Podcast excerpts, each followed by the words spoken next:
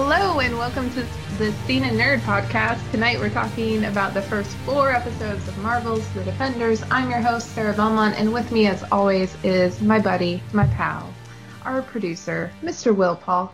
How are you doing tonight, Will? I am doing well, Sarah. Homies for hire. Homies for hire? Yeah. I didn't know that we were outsourcing. I know.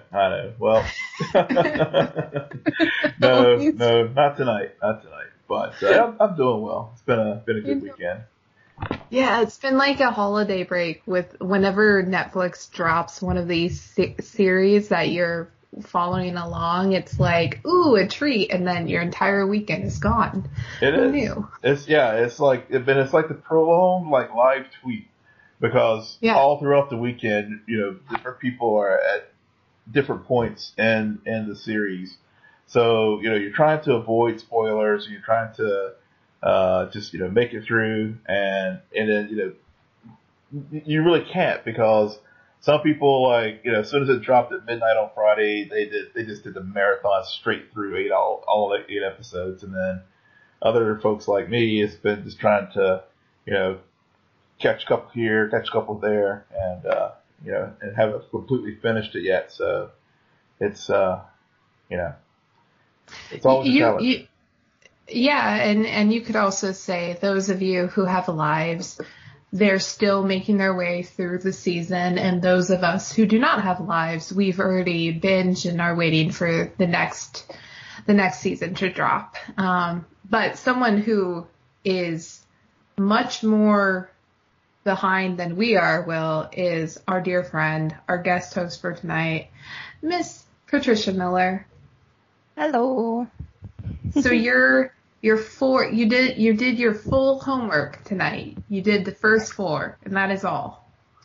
Well, the first 4, and then the first 10 minutes of episode 5.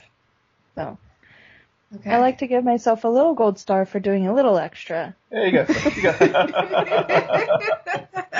Partial, yeah. Yeah. You get partial extra credit.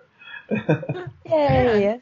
Imagine how many gold stars she would have received if she had watched the full episode 5. You would have gotten a full extra credit. One more credit, Man. All right. So it's episode 1, the H word, which it kind of bothers me, guys, about how this is called the H word. And yet they said heroes. I don't know how many times during that first episode. It was referenced a lot. It was. Like I think a drinking game could be go back and rewatch that and take a shot anytime they say hero. Just saying. But we kind of meet the characters where they left off with their own individual stories, and to start things off, they decided to start us with Danny Rand, of all people in the world. Will, what were your thoughts about Mr. Rand and Colleen Wing? So my thoughts were the production of this, I think, was after, Iron Fist premiered, or maybe it was during when Iron Fist was being premiered. I don't know the timeline, but it was almost, I don't know. It was almost like they knew that they needed to prop this character up some more, based off of some of the negative reviews that people have given the standalone Iron Fist series. My first go around watching this was underwhelmed by Iron Fist. And I will admit that I have not watched the standalone series, but it pacing wise, I was underwhelmed, and I was like, uh-oh. When this series, when it started out, because it was very dark, it was very plotting. The fight choreography was, it was just so dark, I really couldn't tell what the heck was going on. So it just started out the pacing of this, where I was so excited to like watch this, I really have to admit I was like, I don't know how this is gonna go, y'all. Yeah. Patricia, did you know right away who Danny and Colleen were chasing when they were in the tunnels during that first sequence? Not the guy that died, but I knew immediately that was Elektra that was fighting the first guy that you see. Yeah, see, like, come on, guys, come on, we're not dumb, we follow along. Why did they have to leave it a mystery so you don't see her until the very end? Like, that's some sort of surprise, but whatever. Just saying. Yeah. I still... Is Danny dating that girl? Yes. Oh.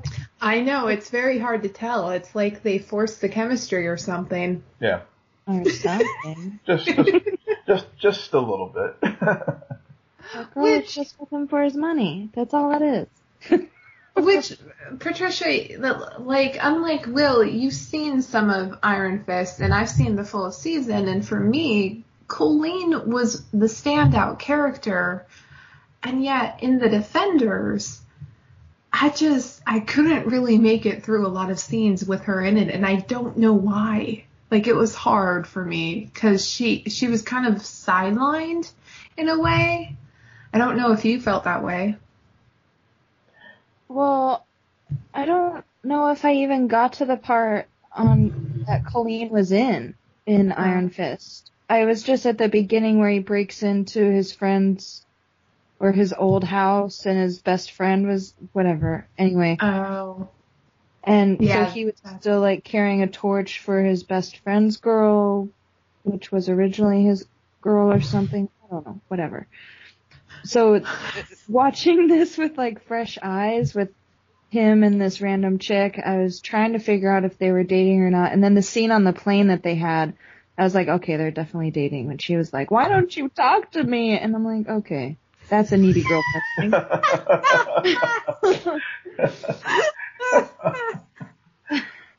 So, yeah, and she definitely did not sound like that at any point during Iron Fist. Just saying. No. Well, I guess, again, for us folks who just parachute in with The Defenders and not having watched any of the previous, standalone series, mm-hmm. Maybe that bit of dialogue and that whole, was set up that way so that it was, to help the viewer understand that, they're a couple, even though the chemistry there was immensely forced. Yeah. Or like, or like thereof. But what now being a parachute viewer, and Patricia, it sounds like you only caught the first 10 minutes of Iron Fist. But you misled me with that, Patricia. That your colors are showing. The first 2 episodes. No, that's nice. What did you guys think about how they kind of are using Danny's arc as a story of redemption, in both his attempt to save New York City and redeeming himself for abandoning his post at K'un-Lun and leading that to their demise? Did you guys pick up on that really quickly, or was it just slow? I picked it up, but it was just the pacing in the first episode was very plodding. And, they make up for it down the line, but, there was just a lot of, I guess, exposition to set things up. Yeah. So, it reminded me of a Game of Thrones episode, because every first episode in the season is structured in this way where you check in on all the characters with all of their storylines, and then each one of them has a bit which is a clear setup for that character's journey throughout the season, which you get a lot here. I mean, with Luke Cage, you have him coming out of jail, and then he goes and finally has that coffee with Claire. And for those of us who've seen Luke Cage, we know what we're talking about when we say coffee. Mm-hmm. Milk and sugar included. Yeah. Oh, you guys gotta stop me with that. Oh. And then he has that lovely conversation with Misty Knight. Misty Knight. I don't know if there's a question to that, but no. Yeah, guys, Luke Cage. Well, I was just going to go back to the whole Danny Rand thing really quickly. It seems like for the first episode, they filmed the first episode first. You know how some movies they film like the last ones first for just chemistry reasons or whatever? It seems like they filmed it first, because there were moments when I was watching him, and it would be like he'd be just fine, like his typical sort of frat boy kind of I'm rich character. And then all of a sudden it would be super intense, like I've messed up and I need to find redemption in my family and blah, blah, blah. And it was so forced, as we keep repeating, but that's just the way I felt, was like it wasn't a good transition to where he's not a dark and brooding character. And in those moments where he was feeling that intense emotion, it was forced and it was brooding and supposed to be dark. I can't take his character seriously in general. That's why I didn't make it through the entire season or after the first 10 minutes. But I just can't take him seriously at all. Well, I think you bring up a good point with Danny, and that he isn't that dark and brooding character, and that's really what they made him into. That being said, throughout this season of The Defenders, you do see moments of him being this kid, this naive kid who has a mission and is just trying to find his place of belonging, and you see a different side of him, because one of the things I kept noticing is how much, when they do play him as a dark and brooding character, he's just another version of Matt Murdock, and we already have a very kick-ass version of Matt Murdock. We don't need another one, especially in the same season. So I feel like having him be in this world just elevate his character, where you could see those contrasts and focus more on the contrast as opposed to the similarities with a bunch of characters we've seen time and time again. Yeah. Well, I see Danny Rand, I just thought it was a poor man's Oliver Queen. Yep. Yeah, absolutely. However, Matt Murdock has the poor man's, or sorry, I'm going to totally say this, but okay. Danny Rand is the poor man's Oliver Queen. I'll give you that, Will. But I also find that Matt Murdock, though, has the relationship with Nat and Elektra is what Lolliver should have been on Arrow. Mm. And then the relationship between Nat and Karen is what Oliver and Sarah should have been on Arrow. It's like this weird, it's a very similar thing, but there's a lot of crisscross between those two characters, where you see different other superheroes flesh out, which, speaking of Matt, he really is the backbone of this season for me, mm-hmm.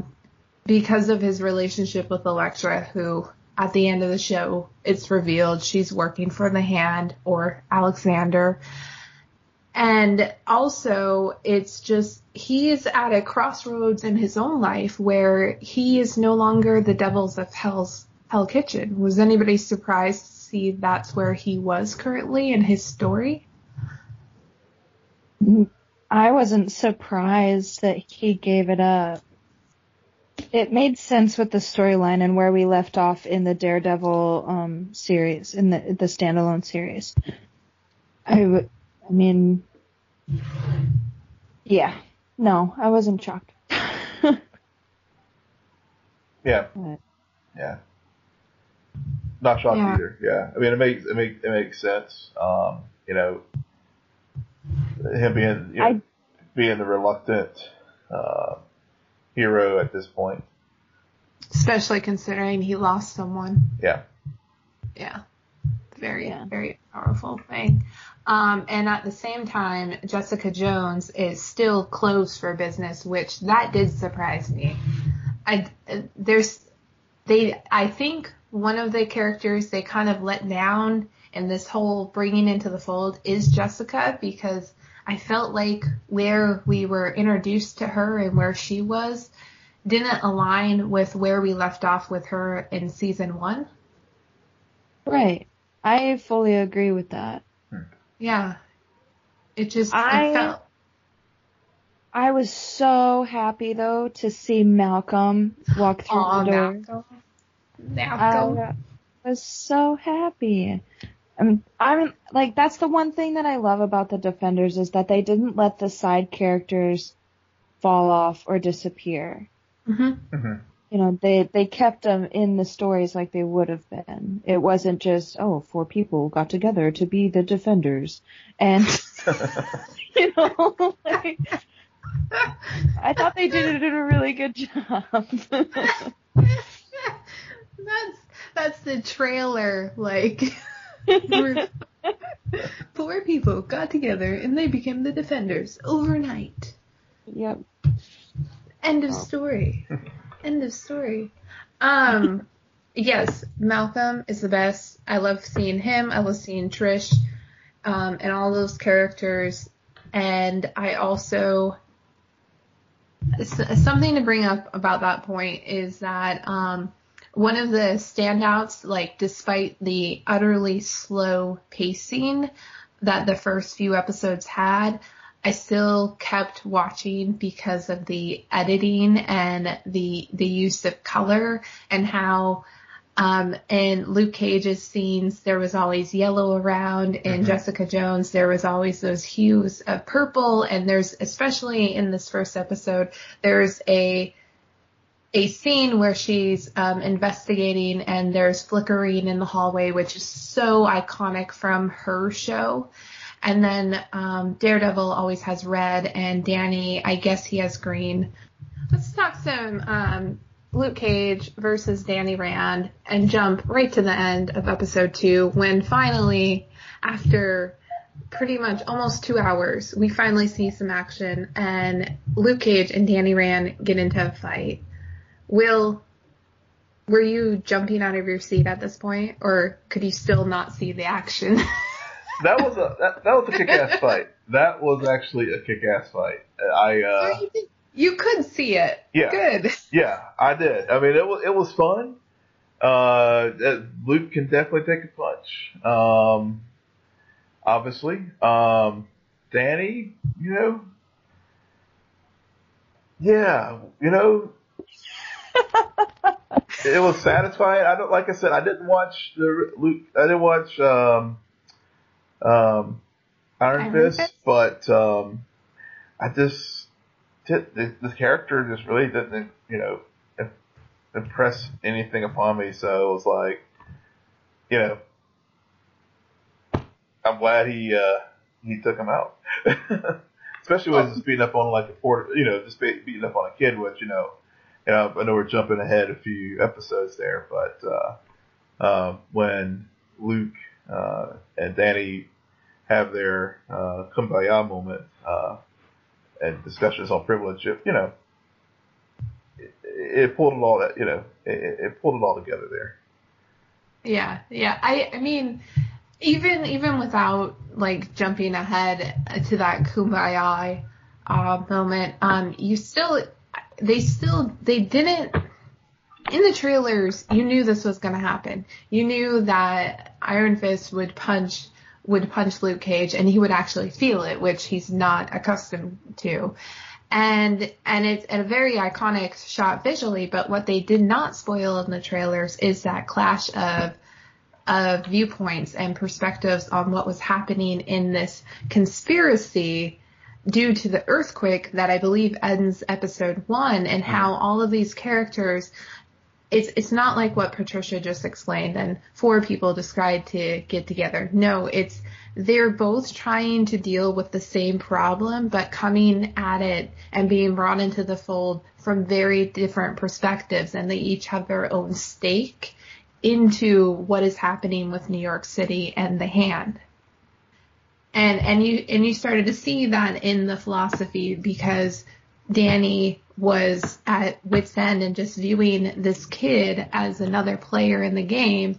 And Luke, who comes in to save the kid, is like, no, that's still an innocent. You can't just take out innocence just because they're doing what they need to survive in this very screwed up world, which is refreshing and nice. And it reminded me so much of those first few episodes of Daredevil season 2 and the clash between Daredevil and the Punisher, which was iconic. Patricia, did you think that Danny had a mean right hook? Because Will did not.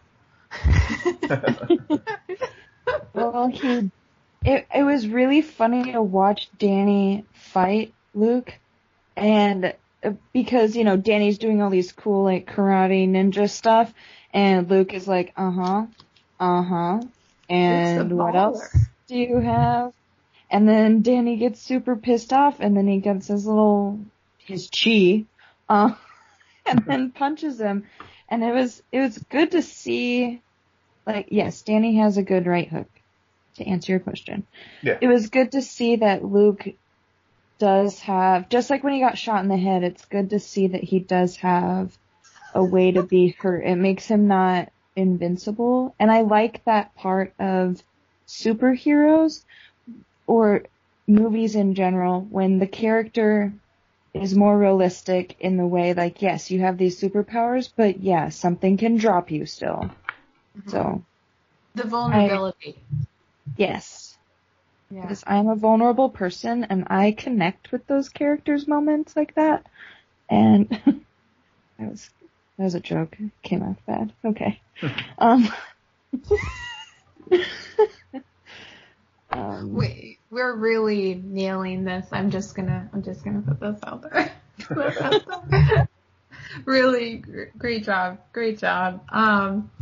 And then while this is happening on one side of town, you also have Matt Murdock and Jessica Jones finally cross paths, and he's going to represent her because she has found herself in the crosshairs of one Miss Fabulous Misty Knight. And you get that iconic moment of him barging in and saying, Jessica Jones, I'm going to represent you. And she's like, who the fuck are you? Yeah. Who the heck are you? Which I like. I love how they kind of, all of them aren't together yet, but you're starting to see those worlds cross. And the characters they chose to have those moments, it makes sense. Because Jessica Jones will always find herself in the holding cell, no matter what she does. That's just where she was born. I don't know where I'm going with this, but yeah, I like that. That totally makes sense. I like that. I didn't even think about that. The characters that they chose to meet first, like Jessica meeting Danny first, wouldn't have worked out as well as her meeting Matt first. No. And I love that they paired them before. It wasn't like four characters come together, you know. It was gradual, and you could see the connections forming and their little stories sort of melding together. Like, everybody is in the same big story, even though they're all in different corners of it. And I think I even said it out loud. As soon as Matt walked in, I was like, yes! That's exactly, like, the fan inside of me was like, that's exactly how it was supposed to go. Like, I was excited for it to be foggy, but then as soon as Matt stepped in, I was like, yep, this is so much better. Yeah, it wouldn't have been foggy, because foggy is actually representing Luke Cage. We found that in episode 1. They had an exchange, so... And Foggy is no longer partners with Matt. I'm just going to put that out there. Hashtag poor Foggy. I said it. Yes. Okay. Well, you've already teased this.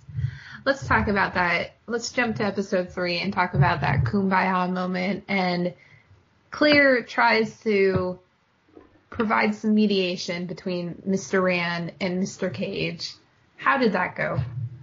It was one of the things I liked about the series, and I think the shows in general, is taking on social issues in a comic book universe way. So whenever the conversation between Danny and Luke first started, it was, the usual, like, well, how did this happen to you kind of thing? And, mm-hmm. I was made this way. And, so, Claire and, they go off and like, hey, this is going better than we expected. And then it got serious. And, Luke basically, confronting Danny is like, look, you have the means to be able, financially to be able to fix this mess. And Danny's looking at it like, no, I don't, because he's like, I had to fight and claw and scratch and, get my chi to, the struggles that I had. And I had to punch a dragon. Yeah, I had to punch a dragon. And Luke is looking at him incredulous like, what the hell are you talking about? Dude, you're just like beating up this street-level punk who is just mm-hmm. trying to, eke out a living, and mm-hmm. and you're like bragging about punching a dragon, which Luke is looking at him like, yeah, a dragon? Seriously, dude? So it was a very powerful moment just to, that, if you just take it on the in-universe comment, it's it just shows how naive or, Danny is, but it also, in that moment, also gives Luke and the viewer an opportunity to look at things from a much more global perspective. Yeah, I thought it was great, and I'm right there with you. These shows work the best writing-wise when you start getting into those bigger issues that are more current in what's happening in the world today and more realistic. The metaphors and the allegories that they're able to take from our world and put it into this altered universe like Earth 2 or something. Mm-hmm. It just elevates the material that much more and makes these characters three-dimensional as opposed to just like, hey, I'm invincible and hey, I have a glowing fist. Well, yeah. That's great, but I don't know who you are or mm-hmm. what you represent or where you come from. I need to know the story. And so I'm right there with you. Like, that was a great moment. But why the heck do you go from that moment to Colleen and Claire on the sideline talking about their issues, which I don't know about you guys. I love Claire. I love Colleen. I did not like them together in this show. For me, it was just bland. There wasn't really any contrast between those two characters. And it kind of bummed me out because I like them so much from their other shows that they've been on in the past. But that's me.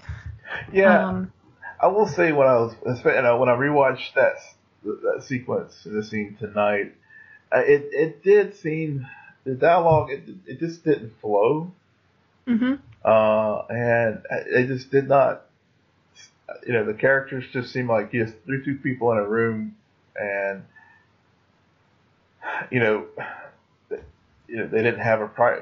It's just a very awkward kind of scene. It just didn't play well to me for whatever reason.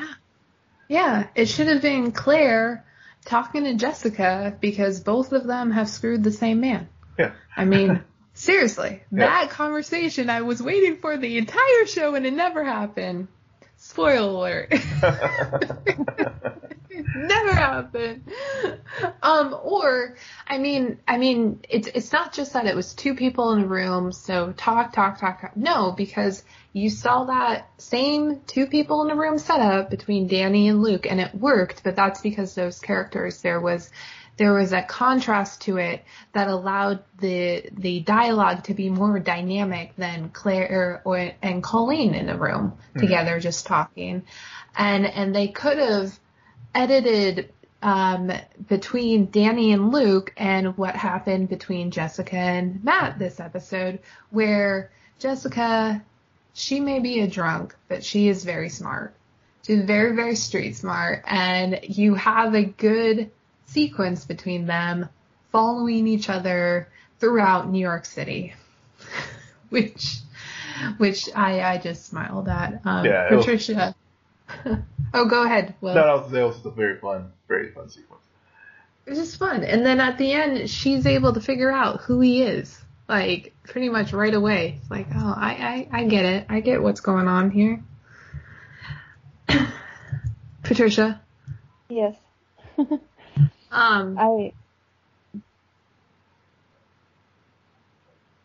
So I was actually going to ask you about the first sequence in this episode, because you're coming fresh from Daredevil season 2. We finally figure out what happened with Elektra. What did you make of that entire sequence? I thought it was fascinating. Like, we finally know what that box is for. We know, what was she submerged in? Was, like, that some, like, a virgin of, like, blood? I don't know what she was, like, soaking in. I think that's the substance that they just vaguely refer to throughout this season. And it was the last of the substance. Sorry. Yeah. Yeah, they never really did define what it was, the last of something that was very important to the hand. But yeah, I know it was blood. It was blood. Yeah, it was blood. I was pretty sure it was, but I guess it's like it was the eternal, you know. Because it was the kids, Patricia, that they were draining the blood from in Daredevil season 2. Yeah, yeah. I was just about to say that creepy thing where people were all hooked up and yeah. Anyway. Mm-hmm. Mm-hmm. Yep. They did that. It was a blood drain. Yep. I thought after she, you know, gets out and she's all cleaned up and she's relearning how to fight or whatever it is, I thought it was they did a really good job with the first fight she did with the guy by himself, where she was sort of clumsy and then she started getting back into the hang of it. And then they had her fight 3 guys. And then they had her fight 4 guys. And then they had her fight 5 guys, and I was like, okay, I get it. She's still really good at fighting. Can we move on? And then they shut out the lights, and she killed everybody. And it was like, all right, can we move on? I just got so, like, yes, the fight scenes were good, and it was cool to see, but they could have accomplished that in 3 steps. Mm-hmm. 1 guy... 4 guys in the dark, you know, and I felt like they drawed that out kind of quite a bit. But that first sequence was super cool to see. I really enjoyed her interactions with Alexander, whatever her name is, the lady that's wearing all white. Also, Sigourney Weaver. Let's just call her Sigourney Weaver. Yeah. Sigourney Weaver. She wore white. Most of the at least the episodes that I've seen so far, she wears white, like she's supposed to be some divine being, and everybody else is wearing dark colors. And I just thought that stood out really well to me. I thought like she was an idiot. Because you know what the substance is, you know Elektra is going to pop out of it and be drenched in it, and you're going to go up and approach Elektra, who's like, and like try to hug her and make it all, like, that is white. Blood does not come out easily. Well, she did take off her really fancy, expensive looking scarf before. You're making it worse. She's this divine angel leader, you know. And plus, it's just, you know, visually, it's just going to make, you know, all the sense in the world. It's just like, you know, Elektra dripping in blood. Yeah. Well, I mean, Sigourney Weaver's character is so mysterious throughout this season that you start to pick up little things, but it's mainly you learn so much more about her when you're just watching her on screen in those quiet moments when there's also a calmness whenever she's on screen. There's this poise and just this elegance where everything is still, which is a great contrast point between the Defenders, who when we meet them, there's action going on. It's much more grimy and it just feels a lot. It feels beneath where Alexander is and the world she's created for herself and formed in this isolation. So it's an interesting thing. And I mean, like, Elektra did get resurrected, and that sequence is very much like a rebirth. And I couldn't help but just appreciate the teases to who she was before and then who she is now when she was choosing the weapons that she was going to fight with. But I mean, they may have turned off the lights while Elektra was fighting all the men, but they left the lights on during that final fight sequence in this episode. The one teased in the trailers, the hallway fight, guys. With all the Defenders. With all the Defenders, yes. Yeah. That was the jump out of the chair, yay, frenetic, you know, moment that we all been waiting for.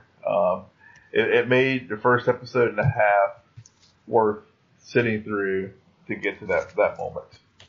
It was great. It was great. Yeah.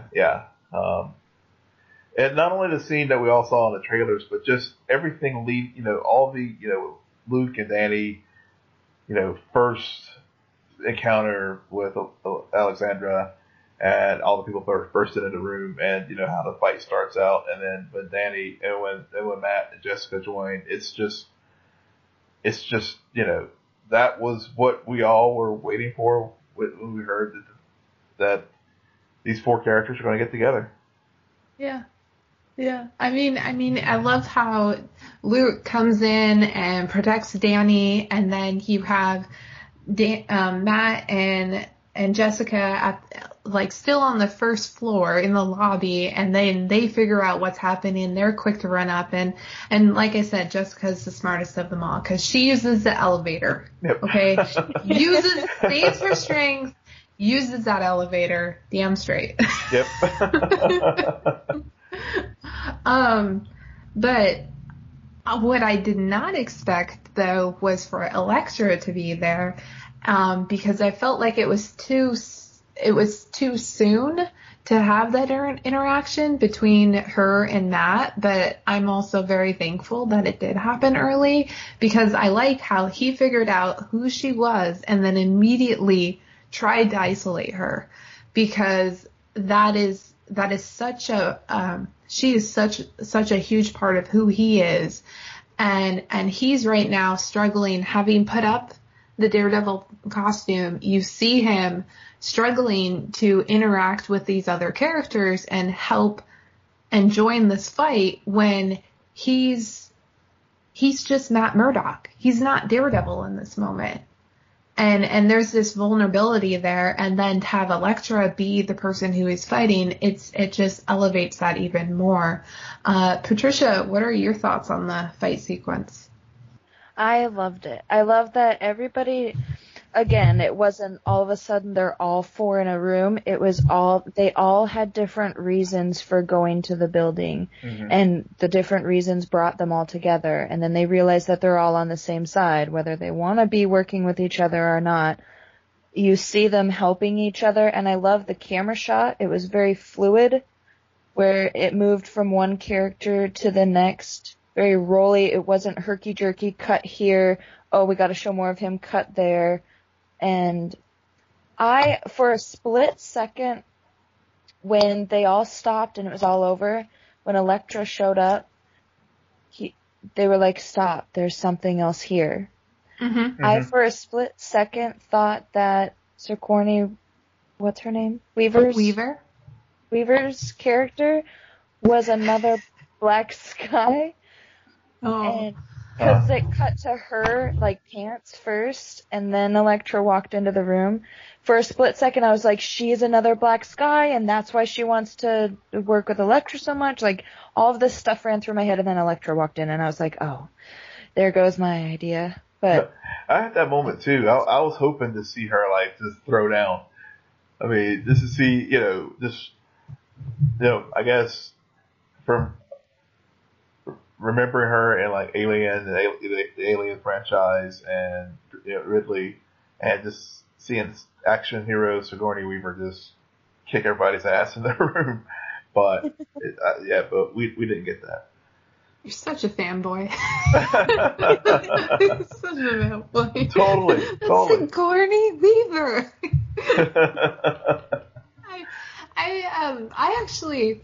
I wasn't necessarily always waiting for her to throw down with everybody else.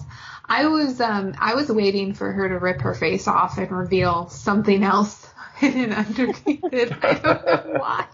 I really don't. I mean, maybe it's because I watched too much of The Flash, or they even had that in Winter Soldier, like somebody ripping their face off. It just seems like the comic book thing to do these days. It is. Especially the more ominous, like the more mysterious the villain is, the more likely there's somebody else underneath.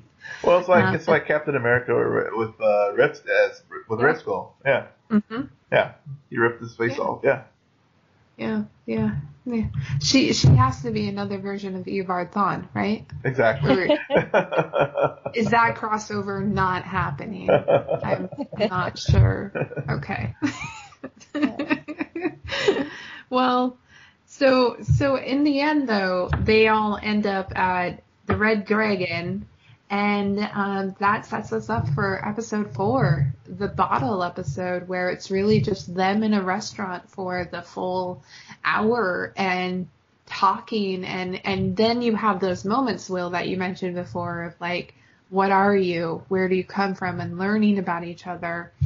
And you start to see those other interactions, like everyone meets Matt Murdock. Everybody meets Jessica Jones and Luke Cage and the other one called Danny. Yeah. There we go.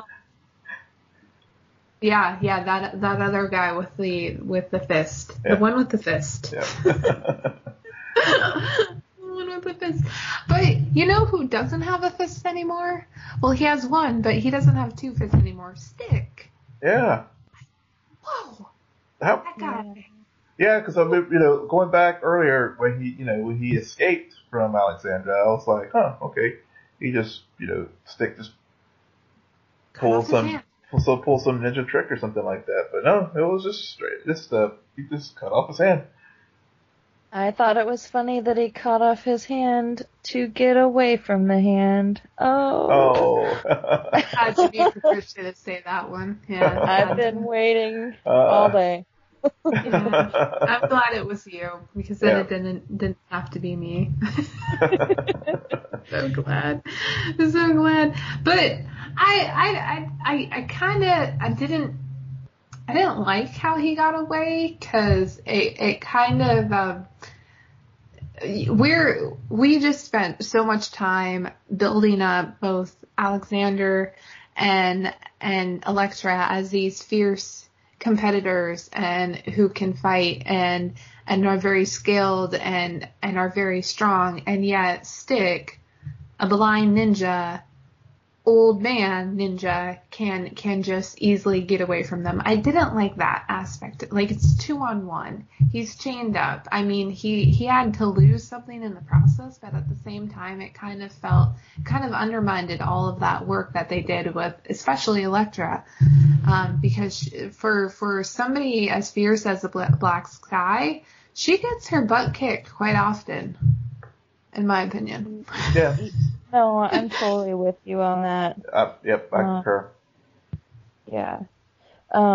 Also, he's, again, he's an old ninja, and he doesn't, I don't know, I can't remember many fight scenes that we've seen him in, but most fight scenes he's having a hard time because he is older and he is blind.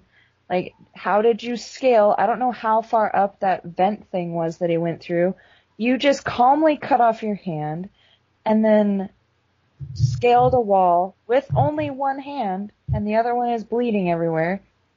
I agree. And it would have been nice to see him and Alexandra have more of an interaction by themselves before all the action started. It would have been nice to have something a little bit more there than what there was. So. Yeah, I agree with that. I think both of those characters had a disservice because there wasn't that kind of a shared understanding of how they knew each other from before and all of the trials. I mean, there's hints. There's a lot of hinting at it, but you never really understood how far back that rivalry goes, or what are the big moments that they had. Something that you guys brought up at the end of episode 3 or 2 when Luke Cage and Danny are fighting is that difference of their fighting styles. And I think it's really interesting that when you have all four of them, you see how both Jessica and Luke, they fight very similarly. They're both just from the street, and they both just like they punch, they hit like blindly. I don't find that either of them are very trained. No.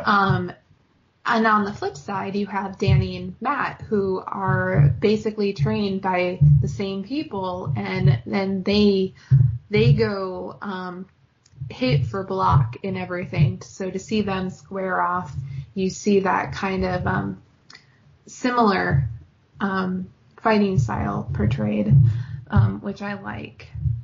I loved Jessica's line when she pulled. Was that in episode 4 or episode 5? She pulled a guy out of a car. She was like, "What? Am I the only one left that doesn't know karate?" Or whatever she said. It was hilarious. I was like, same. I feel the same way. I thought that was great because that just shows you that she is more of a street fighter versus a trained. Like, she's going to go in there and she's going to punch some stuff and then she's going to take what she wants and then walk out, and no one's going to stop her, whether she knows karate or not. Yeah. So. Yeah. Yeah. So Will, what do you think about Luke and Jessica's relationship now that they're stuck in the same Chinese restaurant? It's that awkward, ex-lover small talk that people make. And, I think trying to make sense of, Danny and Matt and the situation that they're in, helps remove some of that awkwardness, because at this point it's just like, okay, we just need to figure out what's going on here. Plus, I'm trying to remember as far as the sequence, but I think that was that before or after. I think Jessica just basically takes off and does her own thing because so there, there's that element to it as well, because it's just like, y'all can do whatever you want, but I'm out of here. So I think having all those interpersonal dynamics going on with the four of them made what could have been an even more awkward situation less awkward. Yeah. Well, they kind of interact and say like, "Well, I know we never kept in touch," and they both have their individual excuse for why they never called or anything after everything that happened in Jessica Jones season 1. But now they have a reason to interact again. And for me, I thought at first, especially considering Luke is now with Claire, that there wouldn't be that same spark between him and Jessica. And there is. Yeah. They were making freaking eyes at each other all the time. Yeah. God. Yeah. I really enjoyed it because it was very authentic as to how, you know, that whole ex conversation would have gone with any normal person. And I really enjoyed, like, at the end when they were like, oh, it's really good to see you. And they were both, like, exchanging as Jessica was leaving. Mm-hmm. I thought that was very authentic, very real. Like, that's how it would have played out in real life if they were actually, like, if four people came together to be. Yeah. I love how during this whole discussion we're also getting notes from the script of The Defenders that Patricia wrote. Yeah, they paid me big bucks for that. Oh God, I wish. Yeah. That was my piece on Luke and Jessica. I really liked Jessica and Matt's interaction though. Yeah. Yeah. How Jessica just, like, one, he's wearing her scarf around his eyes. And a sign of true love, destined romance. That's just weird. I feel like Jessica and Matt would destroy each other. I think. If we shipped them, it would be destroyed within, like, the first 10 minutes. Yeah. Yeah. Yeah. Yeah. I already am a big Electra Matt shipper, so I can't set him up with another very dysfunctional relationship. Yeah. See, I don't. I don't get their relation. I don't think it's as much a sexual thing as more as just they just really play well off each other, as far as teamwork. So I didn't get that. That sexual tension vibe at all.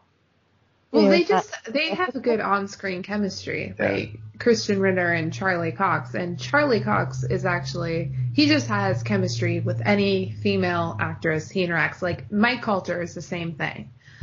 Like, both of those men. I have no idea why Finn Jones has no chemistry with these ladies, but the other two do. It's amazing. Patricia, you were going to say something a lot more intelligent than I just did. No, probably not. But I know we're going to another supporting character, Karen. Mm-hmm. We left off on season 2 of Daredevil with him coming out as being Daredevil to Karen, and that's where they left it. And so I was so happy. I can't remember which episode it happened in. I think it was the second one where he went to go, or was it the first one? He ended up meeting up with Karen and they chatted, and that was a very real conversation to me. Like, where if that was to happen in real life, that's how the conversation would go. I don't know what the conversation was immediately after he told her, but after some time now, this is how the relationship would be. It would be awkward and sort of dysfunctional, and I'm just so glad that we got to see a little bit of that conversation, because I was a big shipper of Matt and Karen, and I still am. Don't get mad at me, Sarah. Oh, I'm not mad. Like, I actually... I just continue to root more and more for Karen, even though Everett already told me what's going to ultimately happen to her, probably in season 3 of Daredevil. But I don't know. Everett ruined for it. Me too. I've already got it planned out what's going to happen. I love any scene she is, and even if I'm not fully sold on her and that. As soulmates, I like how they're following through with that relationship. And where it was a big thing for at the end of the season to end with Matt revealing himself, the other side of himself to Karen. And so to see that didn't fix everything makes complete sense. Why would it? Thank you for telling me your secret, but you're still very screwed up and I can't fully trust you. So they're not going to immediately jump into a relationship after all of that. And so it just, that made a lot of sense, much like, Jessica and Luke, who are still, there's that attraction between those two, but there was so much so much unsaid. Yeah. You've probably figured out what all happened between Jessica and Luke, but there's some really screwed up dysfunctional relationship there, where just how they managed to find each other in the same orbit is kind of messed up considering what all happened. But they're still in that awkwardness where it's like, hey, I know you, but I can't go there because I'm still on my own journey. So it's a lot of that awkwardness. It is. All right. Anything else you guys want to bring up about episode 4? That fight scene was ridiculous. Dang it, that's episode 5. Yeah, because they do that weird thing where they end the episode with the hand coming in and they're about to have a face-off, and I think Elektra arrives, and then Jessica Jones hits her with the car, and then they're about to fight, and then they go to black. Yep. Yeah. Yep. The part where Jessica throws the car through the front of the store and hits Elektra, I was like, yes.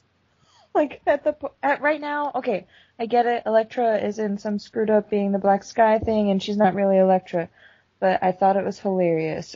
Jessica's I'm back on the team now moment was totally classic Jessica Jones, and I was very happy to see that. Yeah. It was actually Felicity Smoak did it first. I would like to say season 2 of Arrow, she hits Isabel Rochev with the car. Just saying. Felicity Smoak did it first. By the way, it was just a great way. It was just I'm back in charge kind of way of ending an episode. I'm back. Don't F me. Yeah. Jessica's not a team player. She's always independent. I mean, she barely lets Trish in on anything, or even she has a wall built between her and Malcolm, but Malcolm is Malcolm. And so it's always, it made sense that out of all of them, she would be that one to be like, I'm out of here. I cannot handle this. Good luck. I gotta go. And then she reaffirms her motive for being there to begin with. And she just comes crashing in and she's like, hey guys, I'm back. Yep. You got a problem with that? Didn't think so. All right. So, throughout this, we've talked about a lot of the supporting characters. Did you guys want to reference any of the ones that we may have missed? Hogarth. Yeah. Hogarth made it. I was so glad to see her in this in the first 4 episodes for a couple of times, because I love her character, and I love to hate her character. She's the greasy attorney character, and I love it. And I love her quiet moment with Jessica, who she was looking through all the records, and Hogarth came in and she was like, stay away from the case. And of course, Jessica being Jessica was like, sure, I'm gonna do what you tell me to do. And it just makes her more interested in the case, and I loved that little dynamic that they threw in there. So anyway. Yeah, I mean, we talked about how Sigourney Weaver is a badass and just, so great to have her. But Carrie Ann Moss is right up there with her. Yeah. She's also immortal. Yes. Will, what about you? Anything else you want to bring up about the show? No, I think we've covered it pretty well. I can't wait for us to finish up talking about the last four, because it was slow getting started, but once it got going, it was a very frenetic series, and I have a feeling it's going to continue for at least the last two episodes that I have to finish up. Yeah. So any predictions? Because I already know how it all ends, but you two are still making your way through it. So do you guys have any predictions? More fights, more twist, more. Oh my God, I didn't see that coming. Oh, you're gonna be so disappointed. Patricia. Well, I think that Matt is going to have a breakthrough with Elektra. And I think Jessica and Luke are going to kiss. Iron Fist is going to die. And prediction is not wishes. Yeah. Oh, dang it. That's not the same. Yeah. No. Yeah. You got to be based in reality. Yeah. Stop looking at your own script for the series. Yeah. You know, I pitched it to them so many times. No, I honestly, I don't like thinking like too far ahead. I do think that Matt is going to have a breakthrough with Elektra, and that's about all I got. And I like where it's all going. I like how it's being played out. I like the filming. I like the way that they're setting everything up. I only have a couple of qualms about things, and that's all I got for the predictions. Like, I just hope that the level of filming and interaction gets better and better as we go throughout. So, yeah. I would just like to point out that Danny Rand is a person, not a thing. You have a couple qualms about a person, not a thing. Maybe he's not the only thing I have a qualm about. Well, or the only thing. What about you, Sarah? Do you have any? Well, no, you finished it. I was going to say. Yeah. Do you? We can ask this question later. Never mind. What's your question? I was going to say, do you have any predictions for the second season? Ooh, that, no, I actually wouldn't even be able to. Next week, I can't even tell you that, considering where it leaves everything. But I'm right now, I'm not even thinking Defenders 2. I'm thinking The Punisher. Ooh, yeah. I want that so. Like, you mentioned Karen before. Karen's going to be on The Punisher. So, Karen and Frank. Yes. I am so ready for this. I'm so sweating right now. So excited. And I think it's going to drop in November, but I could be mistaken. But I think that's when it's going to drop. So no, I'm just happy that we have the Defenders now, and it's starting to become a machine. You're starting to get into the flow of when these seasons are going to drop, and then it's just a treat. And it just is so nice because the 8 episodes, just you can do that in like a few days. It doesn't feel as long as a 13-episode binge. So I just like that we're having this movement. I like it. But so that's it for the Defenders talk. Part one. Yes. Stay tuned. Yeah. Stay tuned. Will really wants to talk right now, and I know why, because he has a special time of Will to talk all things the Negative Flash. Yeah. Just real quickly. So. For all of our Flash listeners, again, check out the comic book by Joshua Williamson. He's doing an awesome job right now. Just a quick relatively spoiler-free review of where the last couple of issues has gone. So Eobard Thawne. Heard of him. Heard of him? Yeah, you know. I know who he is. I know who he is. Yeah, you know who he is. Yeah. Have you gotten his business card? Yeah, yeah. No. Yeah. So he has. Of course, there's always more and more about the Speed Force. Well, he has created the negative Speed Force, and where he draws his power from, and just like I will say Joshua does a good job of taking elements of the television series and brings it over to the comic book universe. Not so much story, but just theme.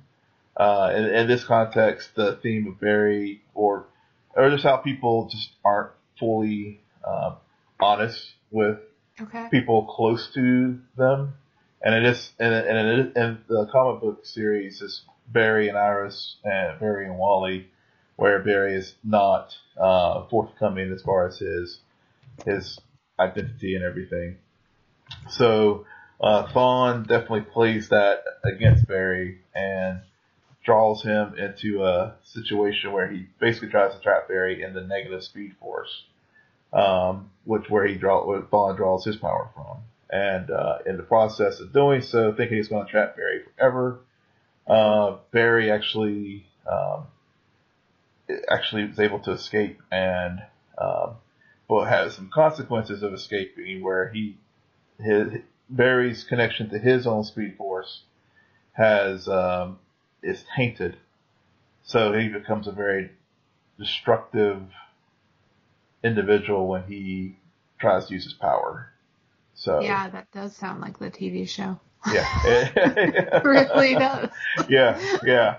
So even though it's a standalone story and it's a very exciting story, I think, you know, folks who enjoy the TV show will thoroughly enjoy the comic as well. Without things being, you know, drawn out for, you know, 2 or 3 episodes where nothing happens. So what is I understand that Eobard Thawne gets his powers from the negative Speed Force, but what is the negative Speed Force? Like, if you were to compare it to the, I don't know, Speed Force. To use a Star Wars reference, it's the light side and the dark side. I mean, it truly is like that. It really does parallel the Force from Star Wars in that regard. So it's like the future version of Barry that we met, who lost Iris, the emo version, and that is Barry Allen in the negative Speed Force? He's not emo. Not so much emo Barry. It's more, I'm going to... Time remnant Barry? No, no time remnants. Okay. No, it's more Thawne really was trying to cap. Basically, it gets in the comic universe. It Thawne, as we all know, is from the future. So in the whole setup of the telling of the story about the negative Speed Force, it goes into the 25th century, where Thawne, you know, is looking back on Barry, and how he wished he was Barry's friend and partner, and all the hero worship that Thawne has towards Barry Allen gets really explored very deeply in this, in this current run, and basically gives an explanation for why Thawne ends up hating Barry Allen so much. It is Barry Allen. Yeah. It is Barry Allen. I love Barry. Yeah. I love Barry. He just gets on my nerves every now and then. Yeah, he does some stuff. He makes some choices. Like I said, but Iris, unlike Iris in the TV show, this Iris in the comic, well, there is a parallel, I will say. I don't want to give away too much between what happened. Well, I'll just go ahead and spoil it. People probably read it. Let's do it. There is a parallel between how Iris takes care of Time Remnant Barry and Eobard Thawne in the comic book. Oh. Yeah. I have no idea what that means. Yeah. Quite. Remember what happened at the end of season 3. with Iris and Autonomous. Oh, that, see, my mind went to the moment, the first time Iris sees Time Remnant Barry, which is his real name, and she touches his cheek. Like, I thought you meant take care of, like, affectionately, No, she kills him. Which, but there is no happy ending in the comic book. Iris and Barry are definitely not talking right now. Well, there wasn't a happy ending. Yeah. With the Flash season 3. Yeah, but they're still Barry and Iris are not talking. Yeah, but you know they're going to come back together. Here, you know, she's not dealing with it. She's like, no, stay away from me. Well, you know, that's really negative, if you will. Yeah. God. No. But it's really, really good, and the next issue drops this week, so because it's a two week rotation for the comic, so. Yeah, and then on top of that, I mean, I like to think that maybe somewhere down the line we'll get a season of The Flash featuring the negative Speed Force. That'll be great. But more importantly, let's live in the present. So earlier today, we found out from a friend of the show, Lauren Galloway, that Katie Sackhoff. Again, let me repeat that. Katie Sackhoff, the one and only, is going to be on The Flash this season. Yes. Yes. Sarah, yes. Everyone, Sarah, you know, that loud, exciting noise you heard from the Northwest was Sarah just doing cartwheels all through Fairbanks. I may or may not have gone immediately to YouTube and started watching Apollo and Starbuck videos. Nope, I may or may not have done that. Because... Okay, so if you have not, which Will, I know you haven't, Patricia, you probably haven't either, but Battlestar Galactica is one of my favorite shows, and Katie Sackhoff plays Starbuck on it, and she's a freaking badass. She's great. I mean, she's Sigourney Weaver 20 years from now if she starts getting cast in more roles, and I like how this is yet another actor from Battlestar Galactica coming on to The Flash and playing most likely a villain. Like, we just know she's going to appear. We have no idea in the context. We don't know who she's playing. I'm pretty sure she's probably going to be a villain, but I could be wrong about that. Because why would you get Katie Sackhoff to play a one-off character?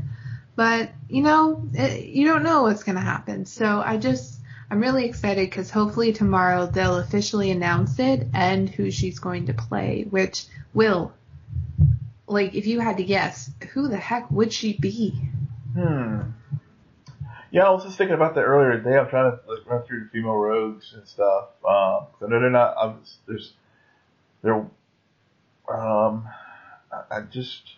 I know there was one character and I'm blanking on the name right now. That she could possibly play, or they may just create, you know, like Tracy Brand, who's just a, you know, completely new character for the television universe. Mhm. Yeah. Well, we don't have to wait long to find out, though. That's the beauty of this. Exactly. Not long at all. Well, all right, Patricia. Why don't you tell fans where they can tweet you all of their scripts for the Defender Seasons 1 that they wrote? You can tweet me your script at prmiller20, and that's prmiller20. And Will, where can listeners find you? You can find me at Will M. Polk. That's WILLMPOLK. And you can find me on Twitter at SJBelmont, SJBelmont. Please go to iTunes and SoundClouds to rate and subscribe and comment on our feeds. And you can also find us on the CastBox Android app. And you can find our crew at Cena Nerd on Twitter. And good night, geek out. You're welcome.